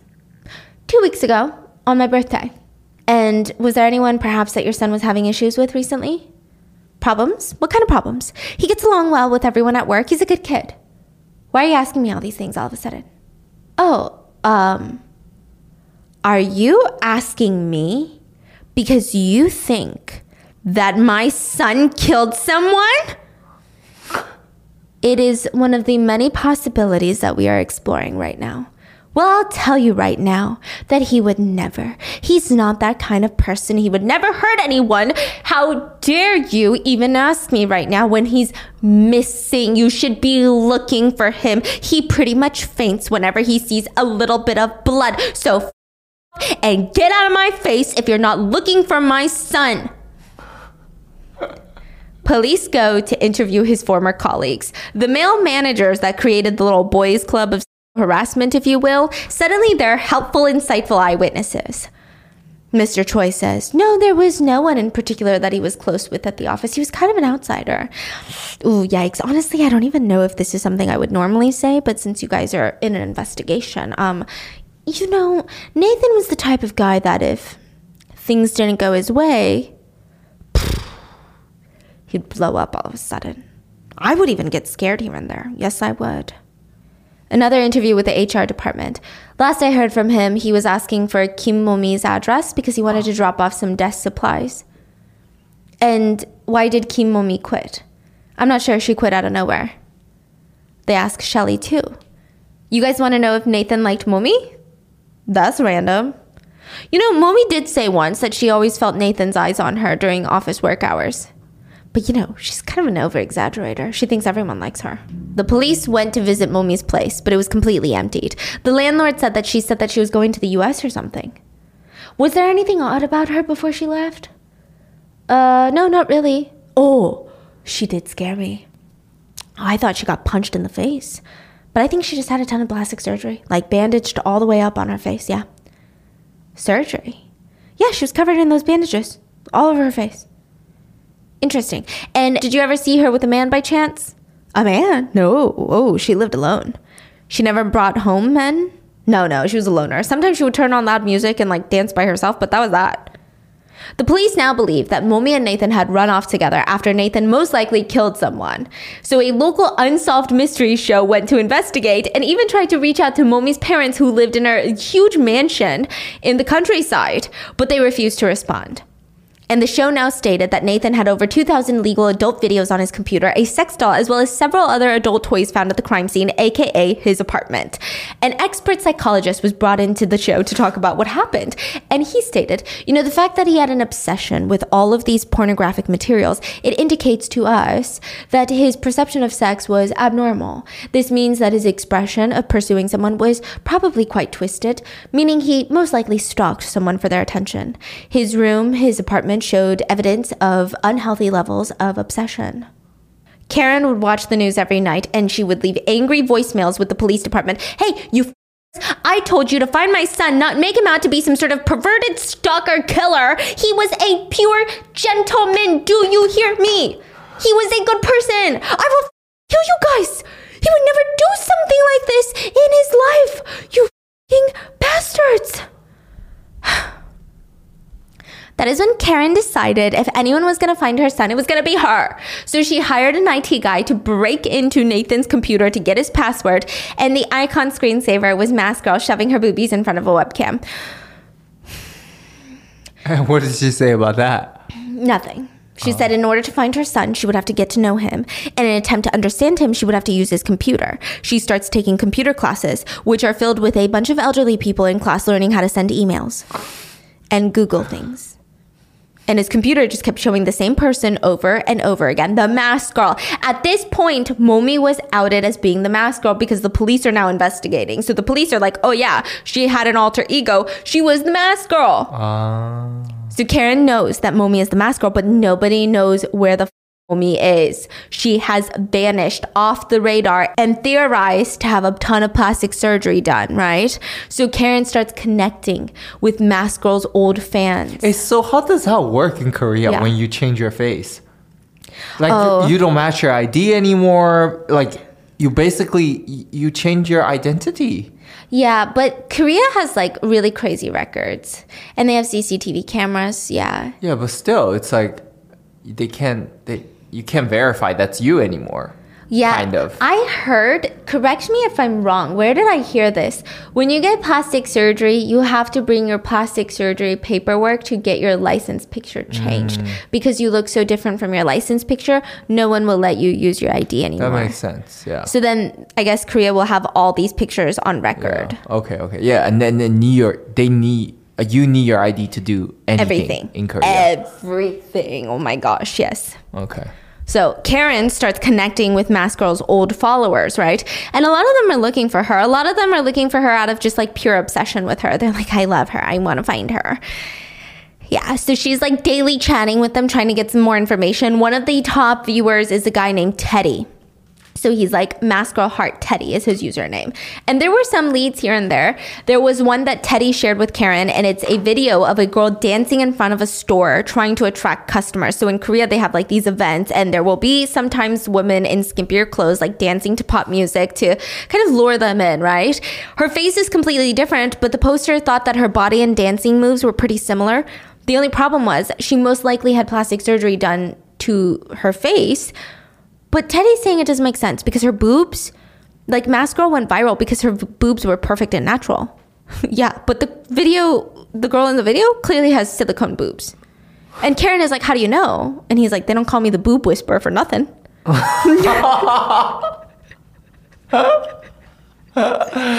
Damn. Bro, this guy, these people are something. So Karen, she's still hoping, even just a little, that Mask Girl and her son had run off and somewhere living like cute little life, right? But nope.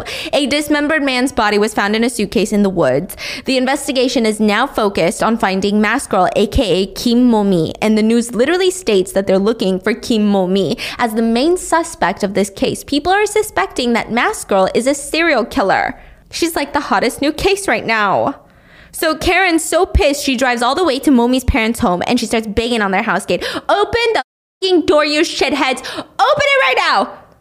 The intercom turns on. Hello? Hi, I'm the mother of the man that your daughter freaking murdered, so open the door. A woman is seen running out of the massive mansion, and Karen is slamming her foot up against the gate over and over, kicking it. I'm sorry, man. I'm the housekeeper here, but the owner says if you don't leave right now, she's gonna call the police. That bitch should be out here on her knees in front of me. Her daughter killed my son. Ma'am, that hasn't even been confirmed yet. Besides, the lady of the house hasn't spoken to her daughter in years. She knows nothing about her daughter. Not only that, she doesn't even care to know about her daughter. So this doesn't really concern her or anyone in this house whatsoever for that matter. I'll tell you something. I didn't even know that she had a daughter until this case happened. Don't f- lie to my face. Tell me where I can find that bitch and I will leave you alone forever. Ma'am. Oh, ma'am, if I knew, I would have reported her to the police. Right at that moment, Momi's mom comes out to the balcony with her dogs, and Karen sees her. Hey, you f- slut! You look like a f- owl! she does. She looks like one of those evil rich women, and she's like petting her dog. You come down here right now! How vulgar. And the mom walks back in. Just ignores her. Yes, just calls her vulgar. Momi's mom is like an evil villain, okay? The cops are called and Karen is escorted to the police station. The lady of the house was generous enough to forgive you just this one time, but she said she will be pressing charges if you show up again. And what about the husband? Does she have a husband? Oh no, he killed himself a long time ago. Karen scoffs and goes back to her online digging, but nothing. So she resorts to seeing a shaman, which goes against every Christian bone in her body. But hey, she heard good things about this lady. The shaman throws a cup of rice on the table and starts reading the rice. Jesus Christ, lady, you're making me anxious. Can you just read a bit faster? Where is she? West. She went west. West? I'm gonna plop dead of old age by the time that I start looking into the west. Give me an exact f- location. The shaman looks like she's about to say, That's not how it works. But Karen throws a wad of cash on the table, and the next scene cuts to her chanting and dancing. who's chanting dancing? The shaman. oh, Yeah. Kangcheon. She's in Kangcheon. It's a city. So Karen takes a screenshot of the video that everyone online thinks is the mask girl with plastic surgery, her new life dancing in front of a department store. She goes to Kangcheon and starts cross-referencing that photo with every place that she sees and she finds it. This is it. This is the store. She asks the employees to help find this employee that's dancing outside. Do you know this woman? I am. She works for the um, promotion agency. She's only here when we do events, but she actually hasn't been here for a while. Is there any way that you can get her number for me? She's my daughter, and I haven't seen her since she left the house in high school. Please, I'm desperate. I guess we could give you the agency's name, but that's all we know. Thank you. Thank you. Bless you. I, I'm, I'm going to be able to sleep better tonight, knowing where my daughter is. Thank you guys so much. Karen goes to visit the very sleazy agency run by a bunch of sleazy gangped gangster men. I'm looking for a woman here. She shows the picture of the dancing video. Ah, Yumi. She quit. wait, Yumi? Yeah, new name. Oh, She quit? She said she had a new job that was going to make more money. W- what kind of new job? Think about it, lady. Her face, body, age. What do you think she's going to do that's going to make her a ton of money? Karen finds herself going to a karaoke bar in the red light district trying to it's not really a red light district but it kind of is. It's like an underground district. So it's the businesses are fronted as karaoke bars or like street jeeps like alcohol houses but sometimes things happen under the table. So this is like kind of what he's hinting at like escorting right? Like sex work. So if she's gonna work here she's gonna find her. She's getting rejection after rejection until she walks out onto the street and runs into Yumi at a tteokbokki stand, at a spicy rice cake stand. The girl in the picture, the girl that killed her son, Momi, aka Yumi, but it's too late because Momi or Yumi is already crossing the street, done with her food, and she heads into a wait. place. I'm so sorry. It is her. we don't know because Oh. she's had so much plastic surgery. Oh, but is this the girl that you say with the fake boobs? Yeah. Oh, so she's saying, "Oh, it, it, let me just follow this lead." Yeah, because how a boob whisperer really? Like, how can you trust a boob whisperer? Oh, you know what I mean? That's okay. the only reason that sh- anyone is doubting this video is because a boob connoisseur was like, does it not taste fresh? Mm. You know? It's like uh-huh. weird.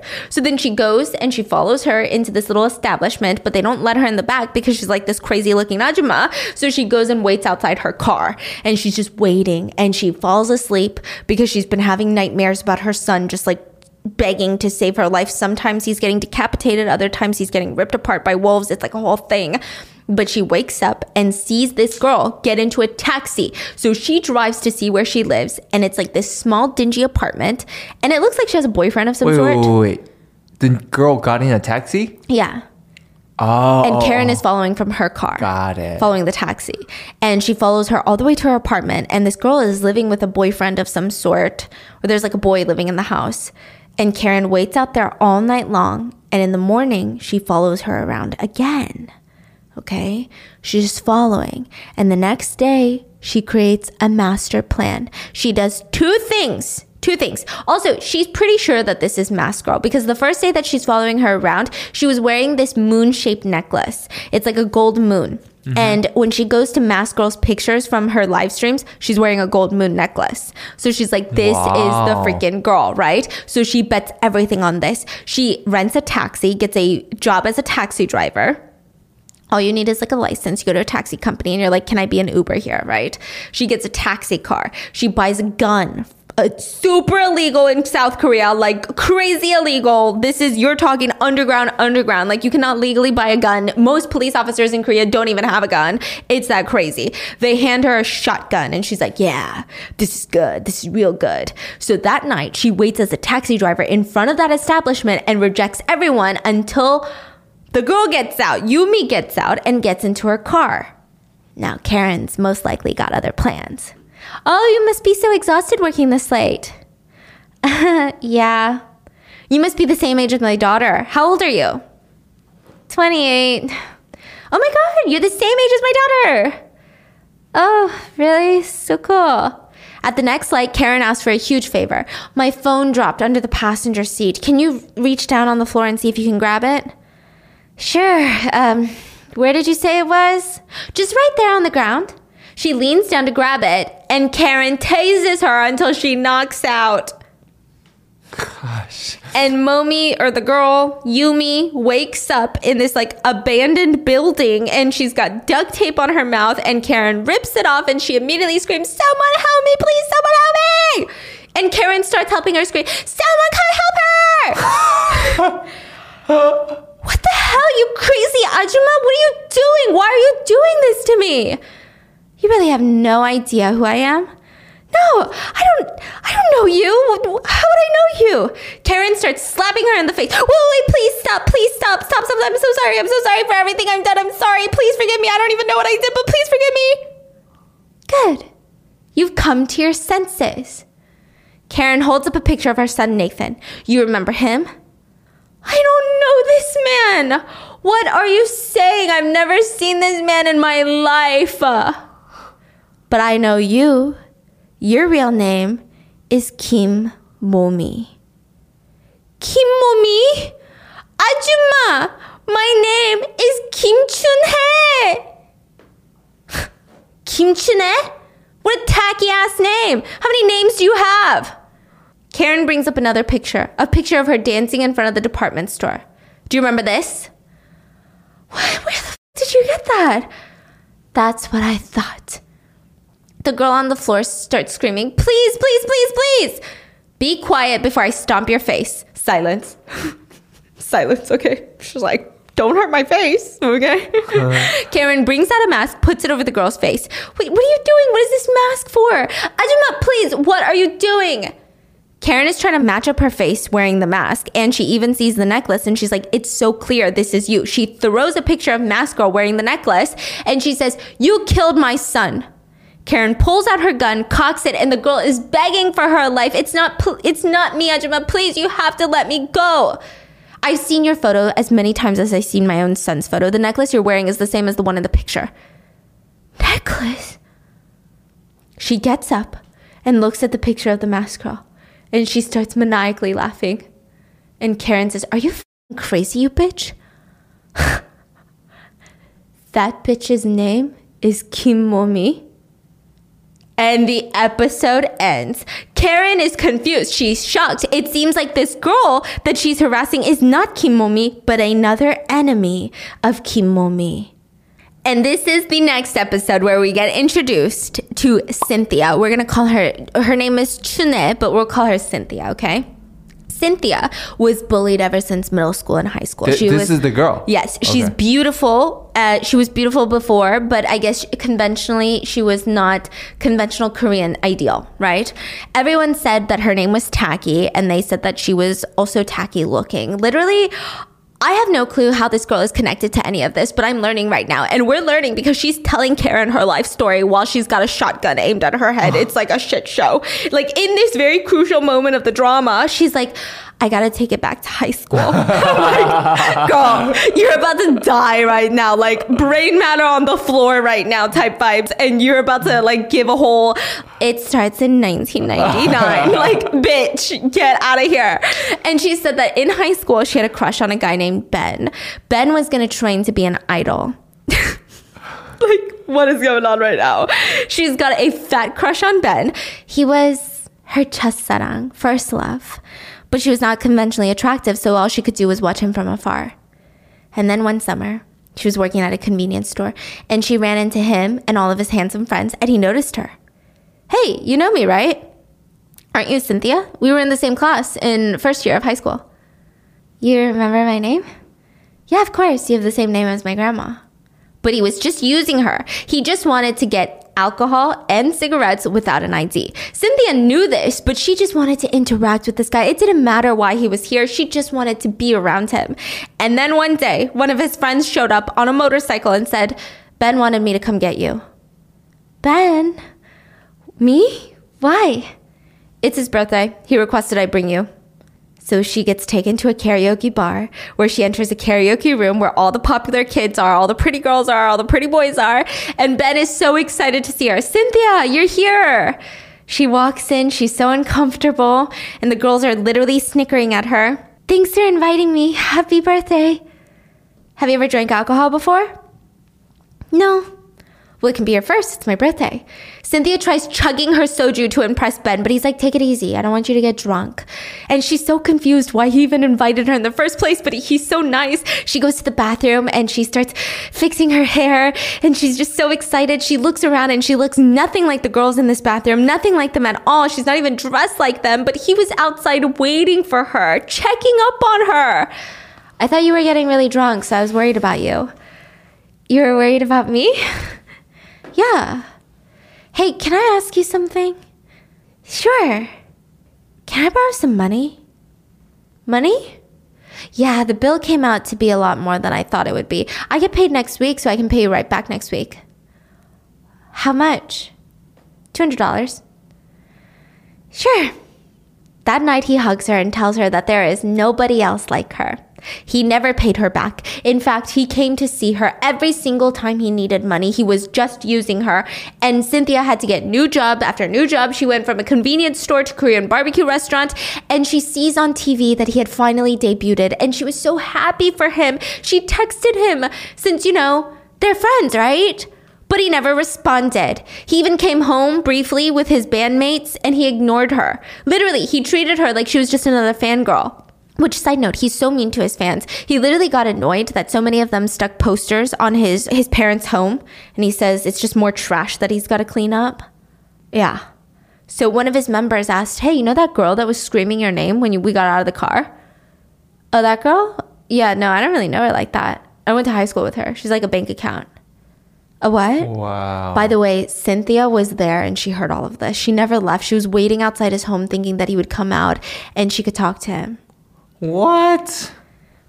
And the bandmate is like, What? A bank account? You know, someone I call when I need money, a bank account. What the hell? How many bank accounts did you have? "Mm, when I was at my prime, probably like 10. How much did you get out of that girl? Enough to buy a car. Holy shit. And did you do anything for her? What the hell would I do for her? Girls like that, you just call them when you need them. That's all they need. Damn, you're ruthless. Cynthia overhears everything and she goes to the local PC bang and posted an expose post on him, accusing him of underage drinking, underage assault, everything. He was forced to leave his group. His life was ruined. And she decided that she wanted to be pretty. This was like her only goal that she had in life to be considered pretty. So she got full surgery everywhere. This is her saying it. And while she's dancing in front of a grocery store for a promotion, she sees Ben buying beers. He looks like he's had a rough life. And she thought, she thought if she ever saw Ben again, she would just ignore him, avoid him at all costs. But instead, she was intrigued. And she walked up to him. Ben, who are you? Cynthia. Cynthia, I don't know. Uh, Cynthia Kim from high school, year one. We were in the same class. She could tell that he looked at her differently now. And she kind of liked it. It was what she longed for, and they slept together. And she found out that um, all he had to his name was a beat up car, and because of his past life as a boy band member, he didn't want to get a job. She kind of felt guilty for some reason. So she said, You can stay at my place till you find a new job. I mean, of course, I'd be thankful, but are you okay with that, Cynthia? Yeah, as long as you promise to work hard to find a new job. Wow. Yeah, of course. In order to support him, Cynthia had to find a new job that would pay more, and she starts working at a dance bar. And let's be real, this is rough. She's gonna have a lot of inappropriate men objectifying her nonstop, but she worked hard and she quickly became the ace of the whole store. Meanwhile, Ben is at home doing nothing but playing games, literally nothing but playing games. He won't even take out the trash. He's smoking inside the house in front of her dog, not even taking care of her dog, won't even feed her dog, nothing. Karen is still pissed. She cocks the gun again. Hey, you think I give a shit about this little shit show right now? You think I want a sob story about your pathetic life? I don't care if you're a slut or not. I want to know where the other slut is. well, wait, please, please, please, please. The next part is about her. Please, I'm telling the truth. I'm getting there. It was about two months ago. So one of those friends just won't get to the point. it's me. It's me. You're dead. You're dead. Dead. Okay. Oh. It all started two months ago. Bitch. Two months ago. The new girl started working at the club. She went by the name Adam. And the boss was ready to put the two women up against each other to see who could bring in more money. From the moment that that girl walked in, she stole my spotlight. Even the boss loved her more. She would even steal outfits that were reserved for me. Then she slowly started stealing my regulars. And I confronted her about it. I said, Hey, even in the business world, there's something called ethics. Do you know what that is? Ever heard of that? Why are you stealing my clients? And she scoffed at me. I never stole anything. Then why are my regulars asking for you? Why are you asking me? Ask your regulars if you're so curious. Cynthia slaps her across the face, but Adam is different. She grabs her by the hair and slaps her around, literally like holding her head in place and like slapping her around. They get into a full blown hair pulling fist fight and they're like, let go on the count of three. One, two, three. Neither of them let go. okay, the boss walks in. What the hell is going on in here, girls? Omni, she's stealing my regulars. Stealing? Cynthia, if you had been working harder, then no one could steal your regulars. How is that her problem? Suddenly, Adam turns on the nice girl act. Actually, Ani, now that I think about it, maybe I did have some fault in this. From now on, I will be a bit more mindful. What the f did you just say? The boss looks at her. See, that's that's your problem, okay? She's apologizing to you and you can't even let it go. It's always the ones that aren't even good at their jobs that find someone else to blame. Yikes. Adam, let's go. Let me buy you dinner. On the way out, Adam turns around and winks at Cynthia. that bitch. And she steps forward and crunch. She looks down. It's a gold moon shaped necklace on the ground. That was the day that Cynthia quit the club, and that was the last time that she saw that bitch. And she stole her necklace, okay? So what? Karen is pissed. You want me to believe that bullshit story? Well, please, please, look at her pictures. Her boobs are real. Mine are silicone. Karen goes to poke her boob. These are silicone? If you're lying to me, I'll kill you. Why would I lie to you? I want to kill her too. So, where's the girl working now? Cynthia is driven to the old club by Karen to ask one of the girls about Momi, and she gets back into the car to report. They said that she quit and went somewhere that was offering more money. Should we just report her to the cops? No, no cops get involved. I'm gonna get that girl with my own two hands. If she went to another place to get more money, she's probably an escort. I can help you find her. I can go around do some of the legwork, but you'd have to pay me because I wouldn't be working, you know? Let's say $300 a day starting. $100 a day. 200 Off, bitch. I can find her on my own. If you're looking for her right now and you go to all these establishments, word's gonna get around that some weird old Ajumma is looking for her. You think you fit into our own world? She's gonna skip town for sure. Just think about it. Fine. Check in regularly, okay? So that night, Cynthia goes to knock on a seedy apartment door. It's not her apartment. Uh huh. Knock, knock. It's me, Cynthia. The door peeks open. Mask girl? It's Masco. Ah! What are you doing? Why is your face so beat up? The truth is, everything Cynthia told Karen was a complete lie.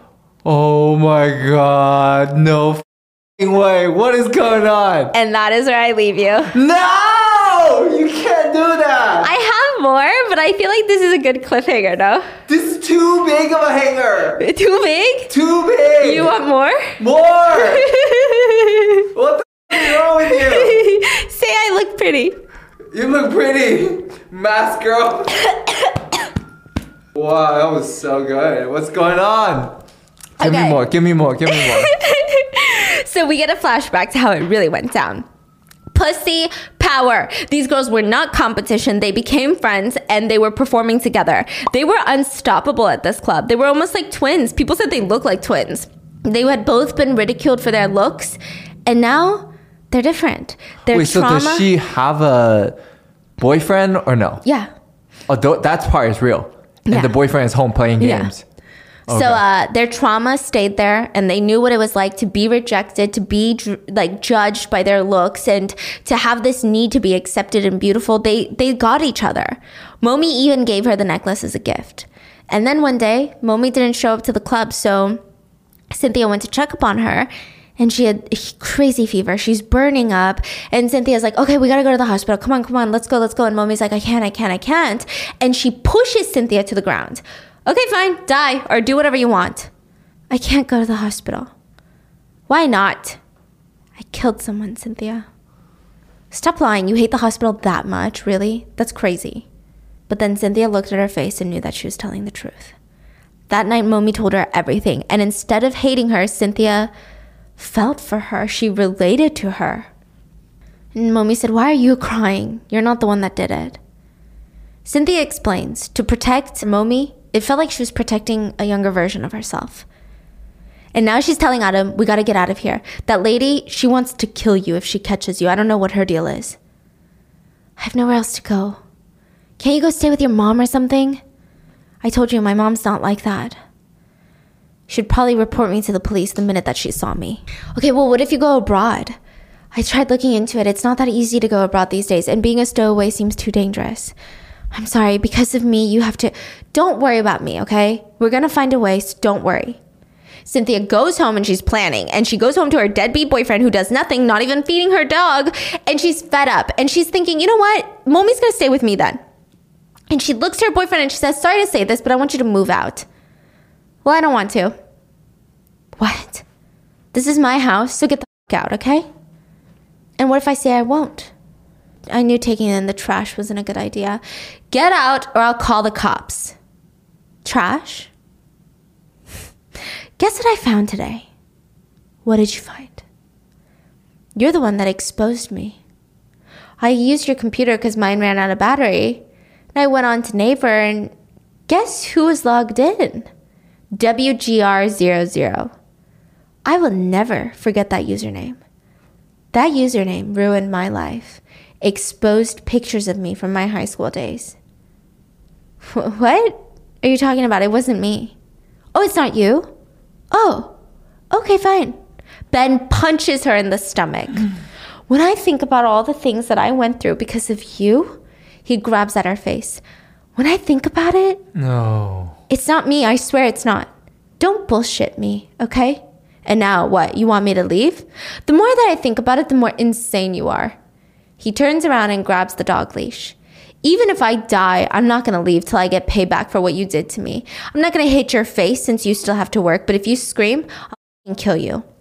And he starts beating her viciously. Meanwhile, Momi is sick and goes to a street food stand to eat dinner. She looks rough. She she was like looking like she's gonna die, and she's about to eat when a high schooler comes up to her. Nuna, you're mask girl, right? What the? F- So this is mask girl Heart Teddy, the guy that's obsessed with her, like wants to find her, the one that saw the video of her dancing. what? Mask A high schooler? Yeah. Mask Girl, excuse me? I'm Teddy Loves Mask Girl. I was one of your biggest donators and your fans. I'm sorry, I don't know what you're talking about. No? I mean, I can just tell by looking at you in person, you know, your boobs. I used to love your streams, but wow, you're so pretty now. But just so you know, I know that you would never do all those things. I know you didn't kill anyone. Nuna, are you okay? You look sick. You're Girl, right? I've been working really hard to find you. She starts walking away, but he won't stop following. So she turns around and says, Keep following me and I'll get the police. Call them. You have no idea what I went through to find you. And she whispers, F off before I kill you. Momi runs back to her apartment and starts packing up her bags when Cynthia comes to meet her in the hallway. Cynthia, what are you doing here? Where are you going? Take me with you. Momi drives her back home to grab her dog and belongings, and she thinks that Ben is asleep, but he wakes up when she's about to walk out. And where do you think you're going? I was gonna walk the dog. Yeah, with all your designer bags? He starts beating her, calling her worthless, saying a bitch like her needs to know her place and is trying to like like it's really violent. It's really despicable. Like it's actually triggering. Like the show is really triggering, okay? And she's trying to fight back. Momi eventually runs in because she's been taking so long, and Ben is literally trying to kill Cynthia, choking her with her own dog's collar. So Momi comes in, grabs the dog's leash, wraps it around Ben's neck. She takes one end, and Cynthia takes the other, and they start pulling in opposite directions until he's dead. And it's a pretty intense scene. Like the way that they're killing him is this joint effort, but it's just like, I don't know. There's like so much. I feel like we could break it down and it can be as deep or as shallow as you want this scene to be, right? Meanwhile, Karen is sleeping in a PC bang and she wakes up and she sees she's got new messages from Mask Girl Loves Teddy. Remember the high schooler? this is the one that she's been communicating with Oh nonstop. And he's like, oh my God, I found Mask Girl. And he's sending all these pictures that he took because he's been stalking Mask Girl for like the past two days in this city. And Karen finds out that Mask Girl has been hanging out with Cynthia. Like when Cynthia went to go see Mask Girl at the apartment, he took pictures of that and sent it to Karen. So what does she do? Karen rushes over to Cynthia's apartment where she she sees two of them stuff something into the trunk and drive off. Wow. On the car ride, Momi looks to Cynthia and says, I think I'm pregnant. What? Yeah. The Nathan's baby? Oh my goodness. Yeah. And I think I'm gonna keep it. How? You can't even go to a hospital. I don't know. I guess I have no choice, but I need to keep the baby. What if my baby is ugly? Then they can get surgery when they're older. Well, even if my kid is ugly, I'm never gonna tell them that. I'm always gonna tell them that they're pretty no matter what. You know, my mom never told me I was pretty growing up. I'm going to tell this kid that they're pretty all the time. And the two grab hands and they look at each other. But their happy ever after is not coming because Karen is chasing them. And the two stop at a river, open their trunk. They're about to dump Ben's body, but Karen pulls up. She's got her shotgun. That's the lady I was talking about. What could you two possibly be doing late at night? Is this how you got rid of my son's body too? Cynthia starts talking. Yeah, your perverted son? I took care of him. Karen cocks her gun and Momi is confused. What are you doing? She's lying. I'm the one that did it. I killed your son. No, lady, it was me. I'm Kim Momi and I killed your son. Momi's looking at Cynthia like she's lost her mind. I'm Kim Momi. I'm the one that killed your son. Karen is confused. What kind of shit show is this? Do you think I care? I'm gonna kill both of you either way. She goes to fire the gun, but the trigger is stuck, and both the girls run to tackle her, but the gun goes off, blowing all three of them back onto the ground, and the gun is laying on the ground. But nobody's hurt. Cynthia's been shot, and she's dying. Karen grabs the gun and tries to kill Momi, but Cynthia, with the gunshot wound, gets up and knocks out Karen with a big rock. Momi hugs her, begging her to stay. Please, we have to go. Wake up. Please, we have to leave together. We're gonna run away together. We're gonna raise this baby together. It's you and me. Momi tries to hug her to keep the blood from flowing out, but it's too late. Cynthia is dead. Momi has to put Cynthia and Ben into the car and drive into the river. It doesn't show us what happens to Karen. But a year later, she is seen with a mask in a car, and there's two people next to her, and there's flashing lights coming into the car from outside. The police officer next to her says, Wow, you're a star. The door is open, and everyone is screaming, Mask Girl, Mask Girl! She's not a celebrity, but she's a serial killer. And she has finally got her stage. Everyone's eyes and interest were on her. This is something that she's dreamed about for so long, but she imagined it being on a red carpet. Instead, she was turning herself in for murder. Really turning herself in. Yeah. But don't worry, she's gonna get back out. And the next episode is on her kid who's all grown up. What the? This show moves too fast. Her kid is all so we get three Momis actually. So we get mask girl Momi, plastic surgery Momi, and then old Momi later. Cause her kid now becomes like a teenager. And the next episode is gonna be her kid finding out that her mom is a serial killer. Wow, this show is like flying through time. Oh yeah. So uh stay tuned for part two. I think I'm gonna have to do a part two for this Really? guy. You think so? yeah, I mean, I love it. Yeah, so please it. leave it in the comments if you guys want a part two. And I hope you guys enjoyed today's video, and I'll see you guys in the next one. Bye.